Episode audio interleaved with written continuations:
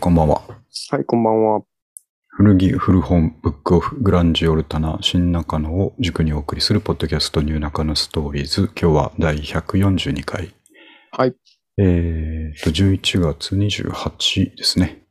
うえんーと、日曜日。もう、11月終わりますね。暮れも押し迫ってまいりましたみたいな。11月終わりますか困りましたそうね、ですまたね。早いですね。始まりましたねっていうのと終わりましたねっていう話を毎回してるような気がしますが、はい。 タイミング的にはそうなっちゃうんで。そうなっちゃいますね。いやー、そうですか。なんか、うーん、はあれですね、早いな早いな言ってたら1年終わるっていうのが毎回のあれですけど、うん。ね。年を追うごとに早くなってきます。ね、加速がついてしまって困ったなという感じですけども、はい。えーと、いつも通りですね、にやっていきたいと思いますが、はい。そうですね、あのーポッドキャストアワードの話からしましょうね。もうそえーの時期ですか。そうですね。あの、うんいよいよ第3回になるんで、うん。もう恒例行事、毎年の恒例行事ですね。はいはい。えっ、と、多分12月いっぱいぐらいがエントリー期間っていう感じで、で、うん1月ぐらいから審査があるみたいなことだと思うんですけども、ちょっと今年からはですね、結構、えっ、と、参加団体も増えて、賞も増え、賞の枠も増えてましたね。の、そう、今まで、あの、3つぐらいしか賞なかったと思うんですけど、うん。今年からですね、8とか7とか、おあ、8部門ですね。えー、ありまして、ちょっと部門をご紹介、あ、ちょっとまあ、ご存知ない方に概要だけお伝えすると、はい。えーっと、3年前から始まってるジャパンポッドキャストアワードっていうのがあって、うん。えーまあ、有料なポッドキャストコンテンツを発掘し、応援する日本初のアワードということで、はいえーちょっと文章をそのまま拝借すると、今、絶対に聞くべきポッドキャスト、うん。えーもっと世の中に知られるべきポッドキャストを日本の音声コンテンツプラットフォーマー各社協力のもと発掘し、えーていくという選考の賞なんですけども、うん。え8部門の賞があって、これ基本的にですね、実践、えー多選問いませんという感じで、なるほど。僕らはもう第1回から実践をし続けてるんですけど もまあ、なかなかですね、ええー今のところまだ見つけられてないっていう感じなんですけれども、えーっともちろん対象がありまして、ー、はいはい。えーその次に Spotify Next Creator 賞っていうのがあって、うん。あとベストパーソナリティ賞、最も魅力的なパーソナリティに贈呈する賞とかね、なるほど。あと、えーっと、内容が細分化されて、ベストエンタメ賞、ベストコメディ賞、ベストナレッジ賞、ベストウェルビーイング賞、ウェルビーイング。えっと生き方とかですよね、ライフスタイル的なものをなるほど。こう提案して、いいリアクションがは得いられはているっていうはいね。。ベストナレッジは学習とかテックとか、うん。そういう系ですね。なるほど。で僕らはね、何に入るのかって言われたら、ウェルビーイングじゃない。ウェルビーイングですかね。ですよね、やっぱ。うんあの、古着古本を通じてよく生きようとしている、そうですね。よく生きたいと思っているポッドキャストですからね。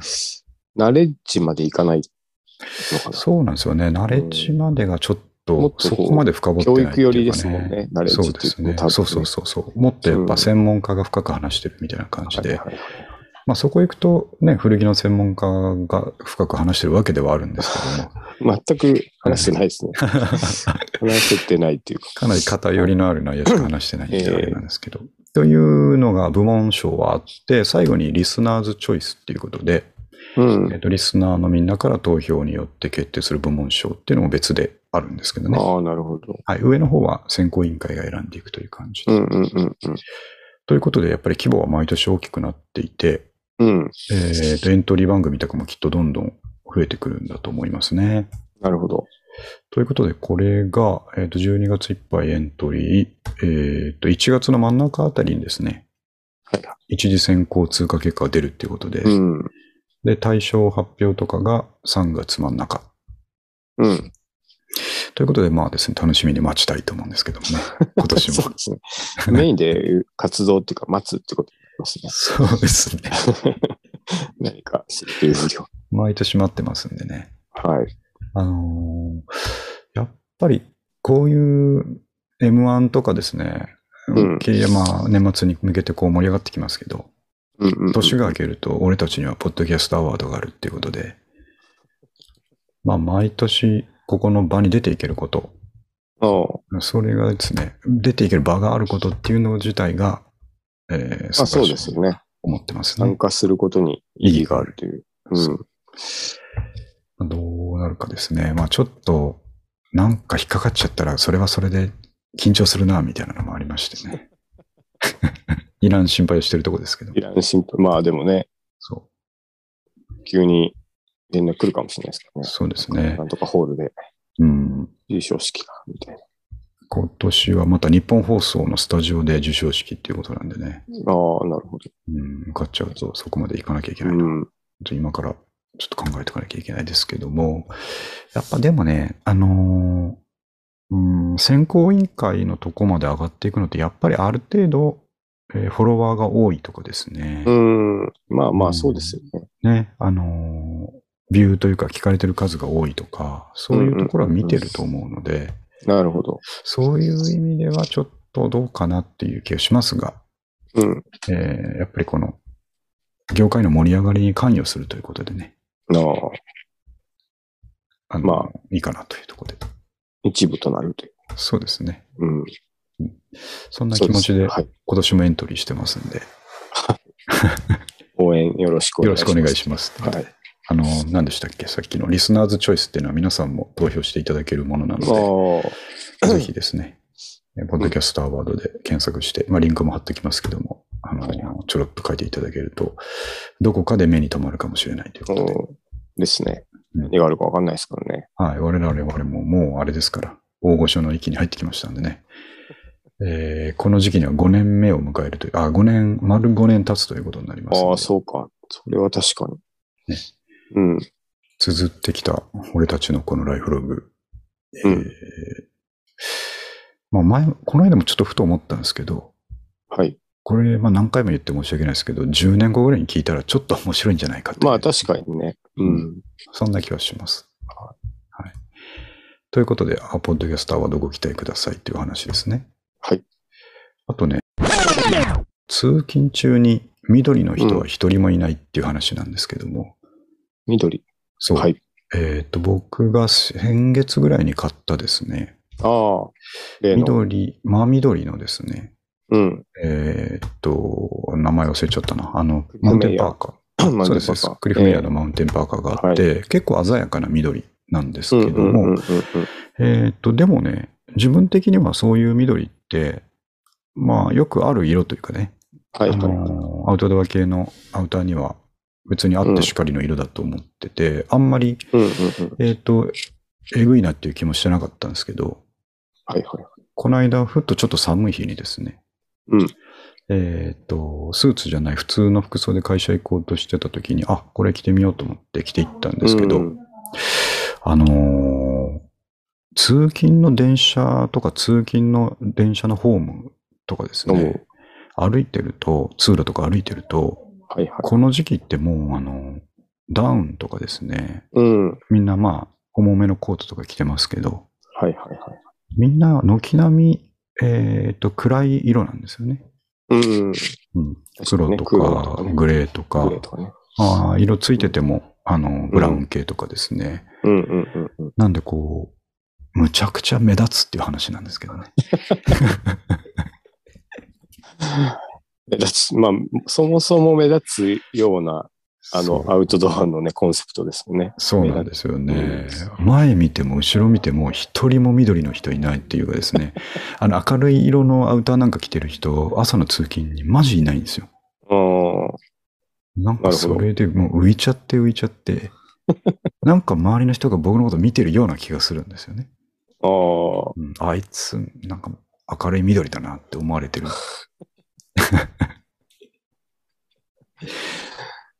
これ結構有識問題だなと思うんですけどね。あ。ああ。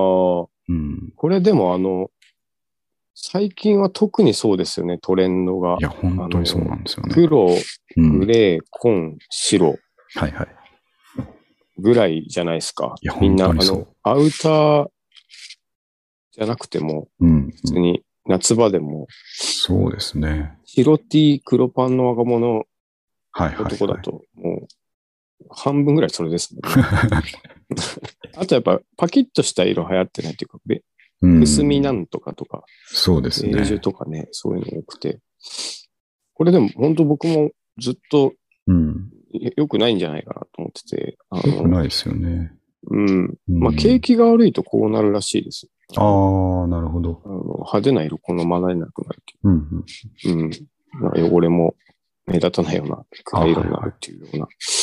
なるほどね。うん。着回しの効くやつってことですよね。そうそうそうう。ん、で、バブル時代は逆にあの、紫とか、はいはい。ピンクとか流行ってたらしいですからね。ああ、じゃあ僕が一人で押し上げようとしてるとこもあるそんういでうすよこね。とで。す。うん。ケーキを押し上げようとしてる。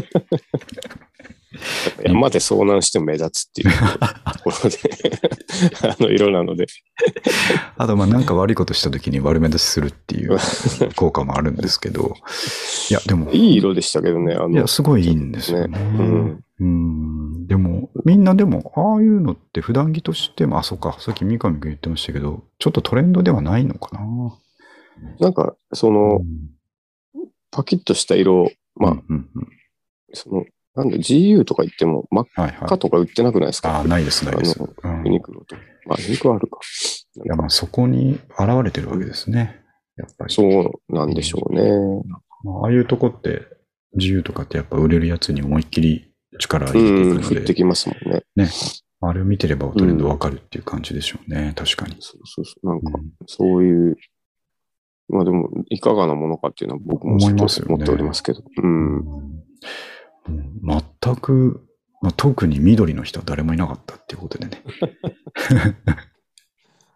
緑そうですよね。そなんか、確かに。なん、なんでしょうね。う。ねな。んか、何着てもいいはずなのに、そうそうそうそうそいうう。風になりますよね。そう思います。うん。もっと自由でいいのになっていうふうにね、見てて思ったんですよね。うんでもいいんじゃないですか。なんかこう、うん。あの、前も言ってましたけど、はい。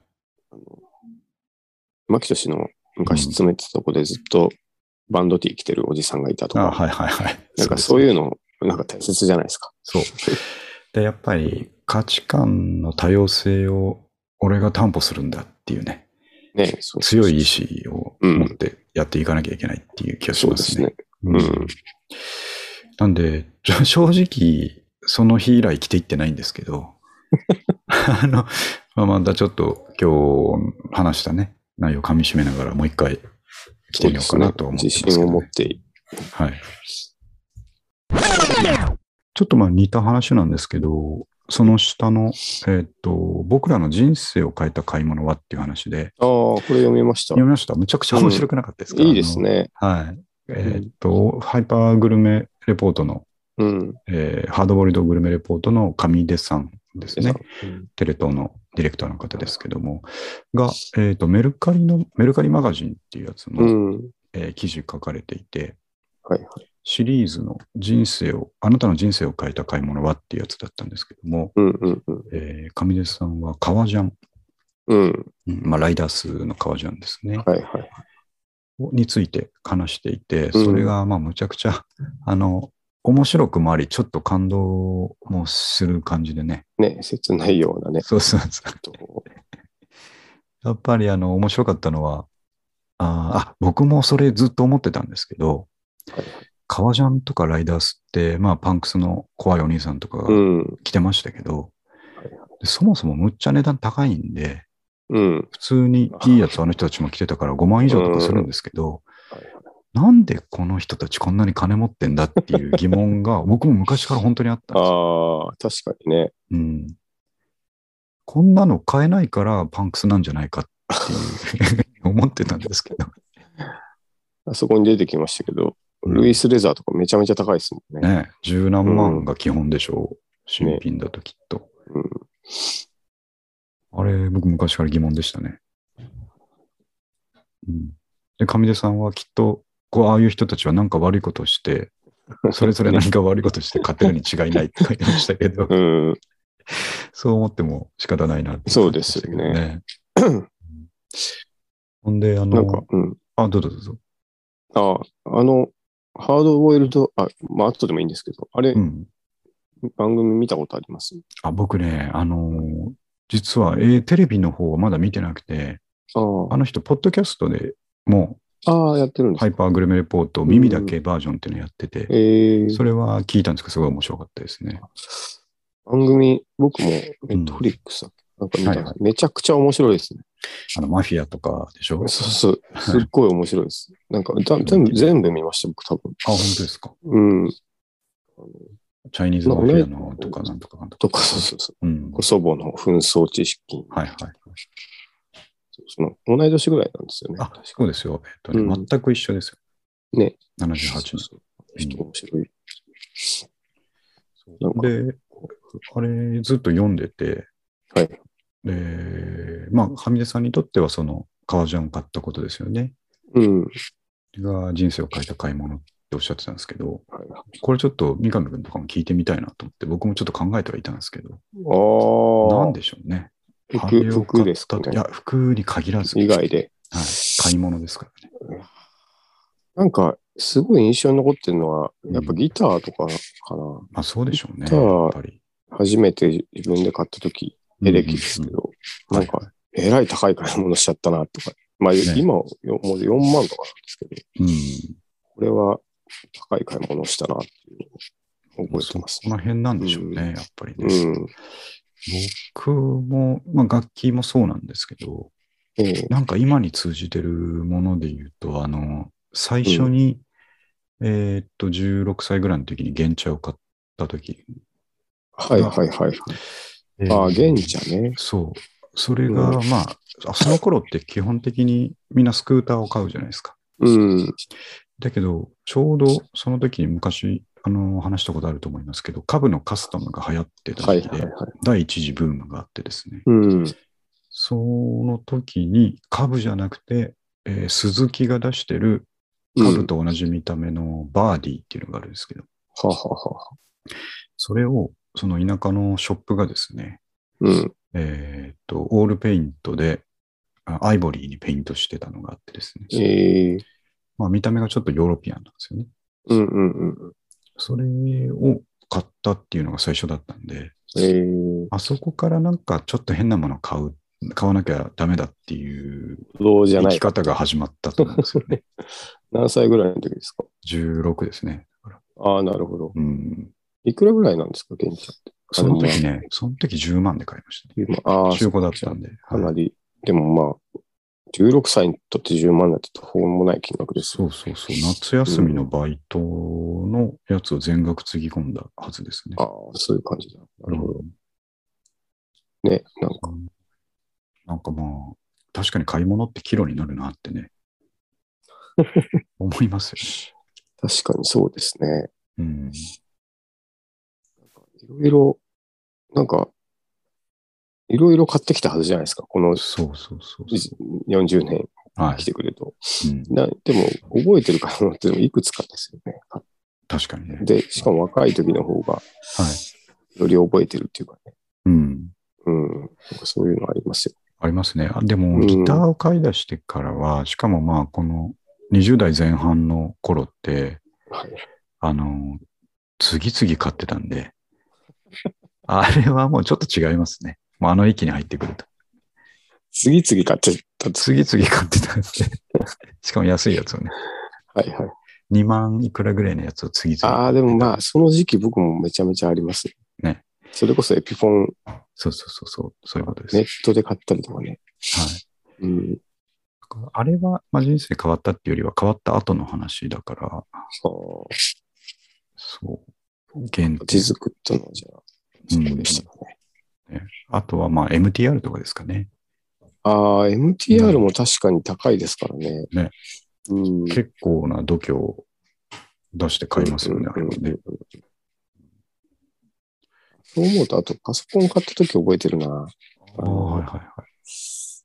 と iMac を買ったんですけど、初めてあ。の、昔の、そうそう、ブラウ最ン初管のつでかいやつそうそうそうそう、はいで、なんか、あの、僕当時学生だったんですけどカードを持ってなくて、はいはい友達と一緒に買いに行ったんですよ。ああ、同じやつを。はいはい。で友達はカードで払ってて、なるほで、ど。僕は現金で十何万あ持 ってきて、なんか、お前現金かよみたいなことを言われたのを覚えてますそっちの方がかっこいいですけどね。いや、今思うと、なんか、別に悪くないと思うんですけうど、ん、全然悪くない。なんかでも、あの、そういう、あで、友達はちょっとそういう、なんか若干うん。アーバンなやつだったので、はいはあのそういう、あそういうところでもちょっと差がついてるな、同い年なの にちょっと焦った気がします。い。ねなるほど。楽器屋とかでカードじゃなくて楽器屋のローンとかあるじゃないですか。その場であ、あ、はいはアプいラ。スとかでやるやつ。はあはあなんかでやった記憶があるな。えギターー、とかで。あれってどういうもんなんですか引き落とされるえっと、そうですね。銀行口座から毎月ああ、落なちるほどて。いく感じですね。えー、楽器屋のロー使ン。ったことない。なんかありますね。ありますよ金ね。利。金利が安いってやつね。うん。そうそうそう。あそうなんですよね。そういうふうに、あの一発で人生変わったなっていうのは確か に、あるっちゃあるなっていう気がしますね。でも後悔してないですよね。あの時買う株買っとけばよかったなっていう気は別に今でもしないんじゃないですか。あ、それはないですね。うんうん、確かに。ねうん。別にいいですね。めちゃくちゃいい思い出ですよね。うん。そこから変な。上出さんはうん。良かったですね。最終的にギャルソンのそうそうそう。 なんかロングコートを。ロングコート。ルイス・レザーとギャルソンのギャルソコラボのロングコートでしょ、ねめちゃくちゃすごいですよン、だいぶ、だいぶいかついものを着てま したね。写真写ってたけど。よかったですね。あれなんかあの、家族の話面白くなかったですかはああ、初めて原宿で高校生の時に青い革ジャン、うん牛革の革ジャうんン買って家帰ったら、で、怒られるかと思って、ね、親子喧嘩うのん。気持ちで帰ったらお母さんに、かっこいいじゃないって言われ て、反抗期のタイミングなくした。なくしたって書いてあるお父さんに、なんだよ、ロンドンパンクかよって言われたって言って書いてた。的をつい たツッコミが、その後、その後もずっと仲良しって書いてあったか ねら、いいなと思っでたすよんですけどね。ね。まあ、親にはなかなかなんね。うんうんうん今後、例えば娘さんが奇抜なものを買ってくるとするじゃないですか。うんなんか女の子だとすごい露出が多いものとかなるほど。はいはい。なんか行ったりしますかあーなんか、あのーなんていうかね、装備するものというかね、趣味としては全然いいと思うんですけど、はいはい。やっぱそれによってこう危ない目に遭うとかね、ああ、そうないるうところの方がやっぱ気になるので、うん。なんか誘拐するでしょうね。まあいいけど気をつけるよくらいなことは言うかもしれないですけどね。確かにね。ただ別に僕多分、どんなこう、大奇抜な感じのことをされても、うんうん。多分いいなって思うかもしれない ですね。ファッションに関しては。ああ、うん、ええなんかまあ、そうですね。そういう感じなん服だ。じゃなくて、なんだろうな。例えばとんでもないもの買ってきたみたい な。なんどうしましょうね。うん。まあでも、それも一つの成長とまあそうですよいえね。ば。うん。う確ん、なんかこう、失敗もしていかなきゃいけないじゃないですか、ああいうのって。かうん、分かっていかなきゃいけないもんでもあるんで。ただなんか、すげえとこに穴開けてピアスしてるとか、はいはいそういうのさえも僕多分ギリギリすげえなって思っちゃうと思うんですよ ね。いいんじゃないかって。に。まあ、あ、ダウナー方向とかだったらね、ちょっと、なんだろう。ううん完全自殺マニュアルとか買ってきたら言う言った方がいいと思うんですけど ね。なんか、それ以外はね、自由 でそうそうそう。いいですよね。ちょっと楽しみですね。どっちの方向に触れるかっていうのはね。うん。結構めちゃくちゃかっこいい、シックな感じとかうん。いいじゃないですか。なんか、あ、いいですね。スラリンみたいうなん。とかしてますね。なんかこう、ロンドン70スパンクとかもう一回流行ったりしたら面白いなって思いますけどね。ナンシーみたいになってくる。ドアドナンシー ナンシー・スパンゲン。スパンゲンスパンゲン。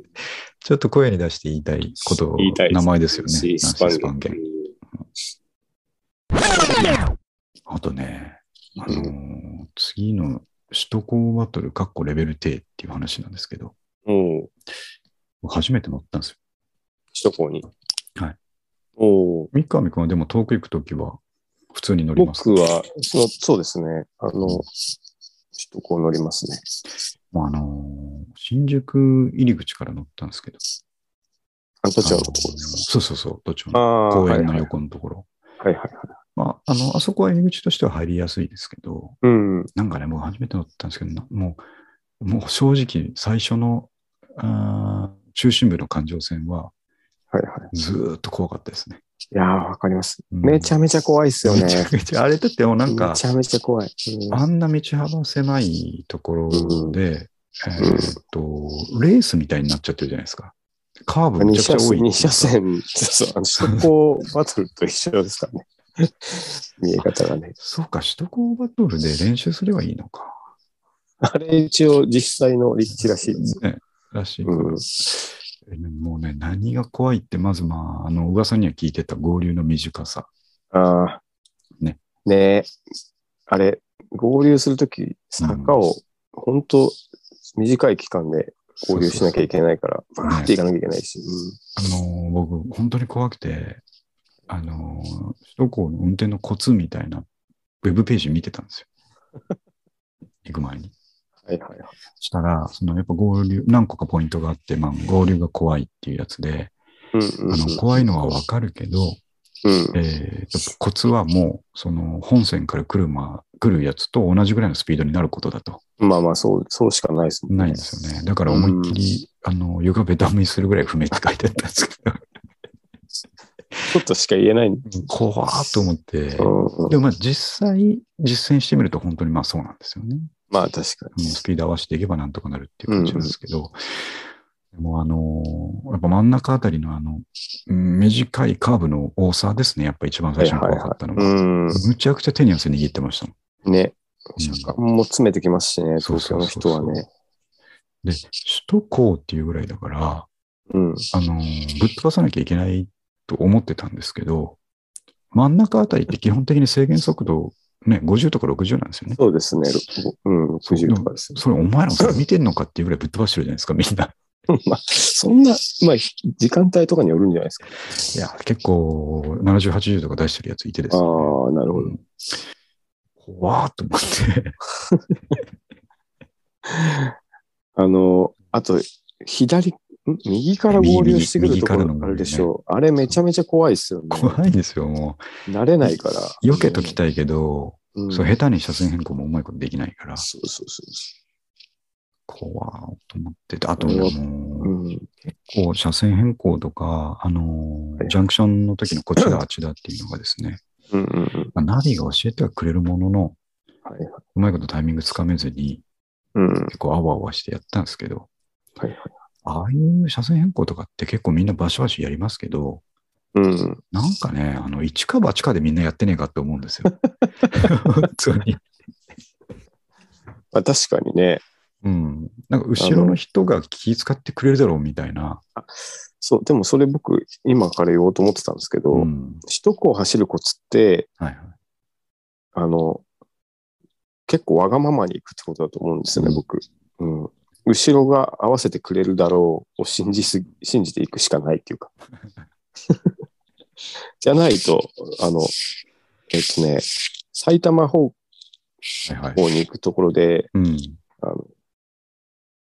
すごい短い距離で、はい3車線おーをまたいで、怖っあの、入んなきゃいけないとこあるんですよ、毎回。はいはいはいあの、僕、途中宇都宮帰るとそうなんですけど、あそことかもう、かま、気をつけてると、あの、うんぜ一生行けないんででそこ、そこミスるとね、あの、ぐるっと錦糸町とかまで回ってこなきゃいけないんですあーよ。でもうめちゃめちゃ時間かかるから、はいはい。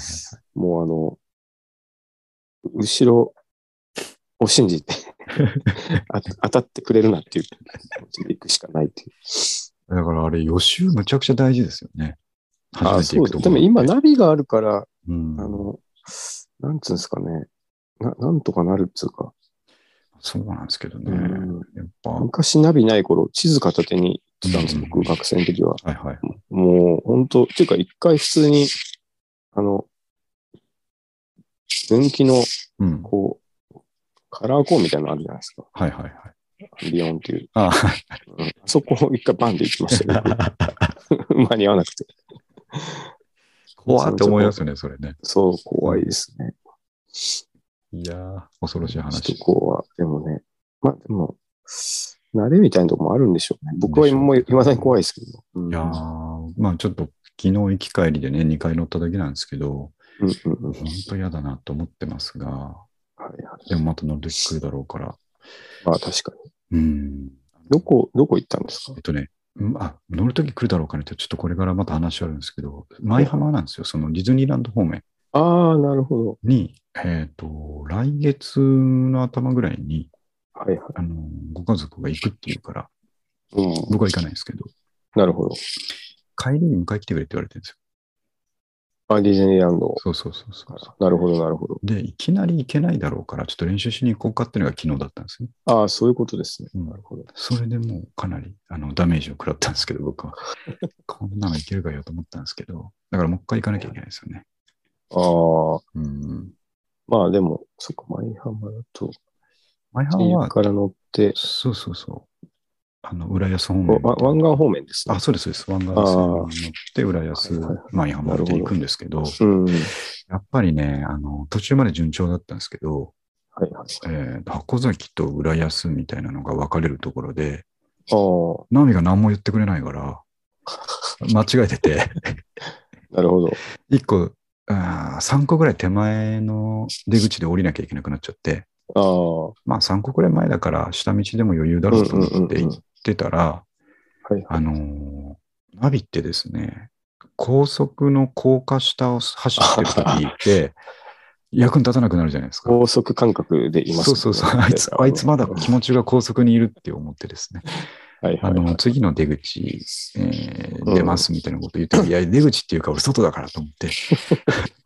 ありますね。でちゃんと教えてくれないんですよ。こっちに曲がれって言ってはい教はいえてくれないもんだから、やっぱりうん曲がるべきところをまっすぐ行っちゃって、ああ、なるほど。あの、普通に高速ちゃんと乗ってたら、うん。あと5分でついてたっていうところをおう30分ぐらい余計に かけて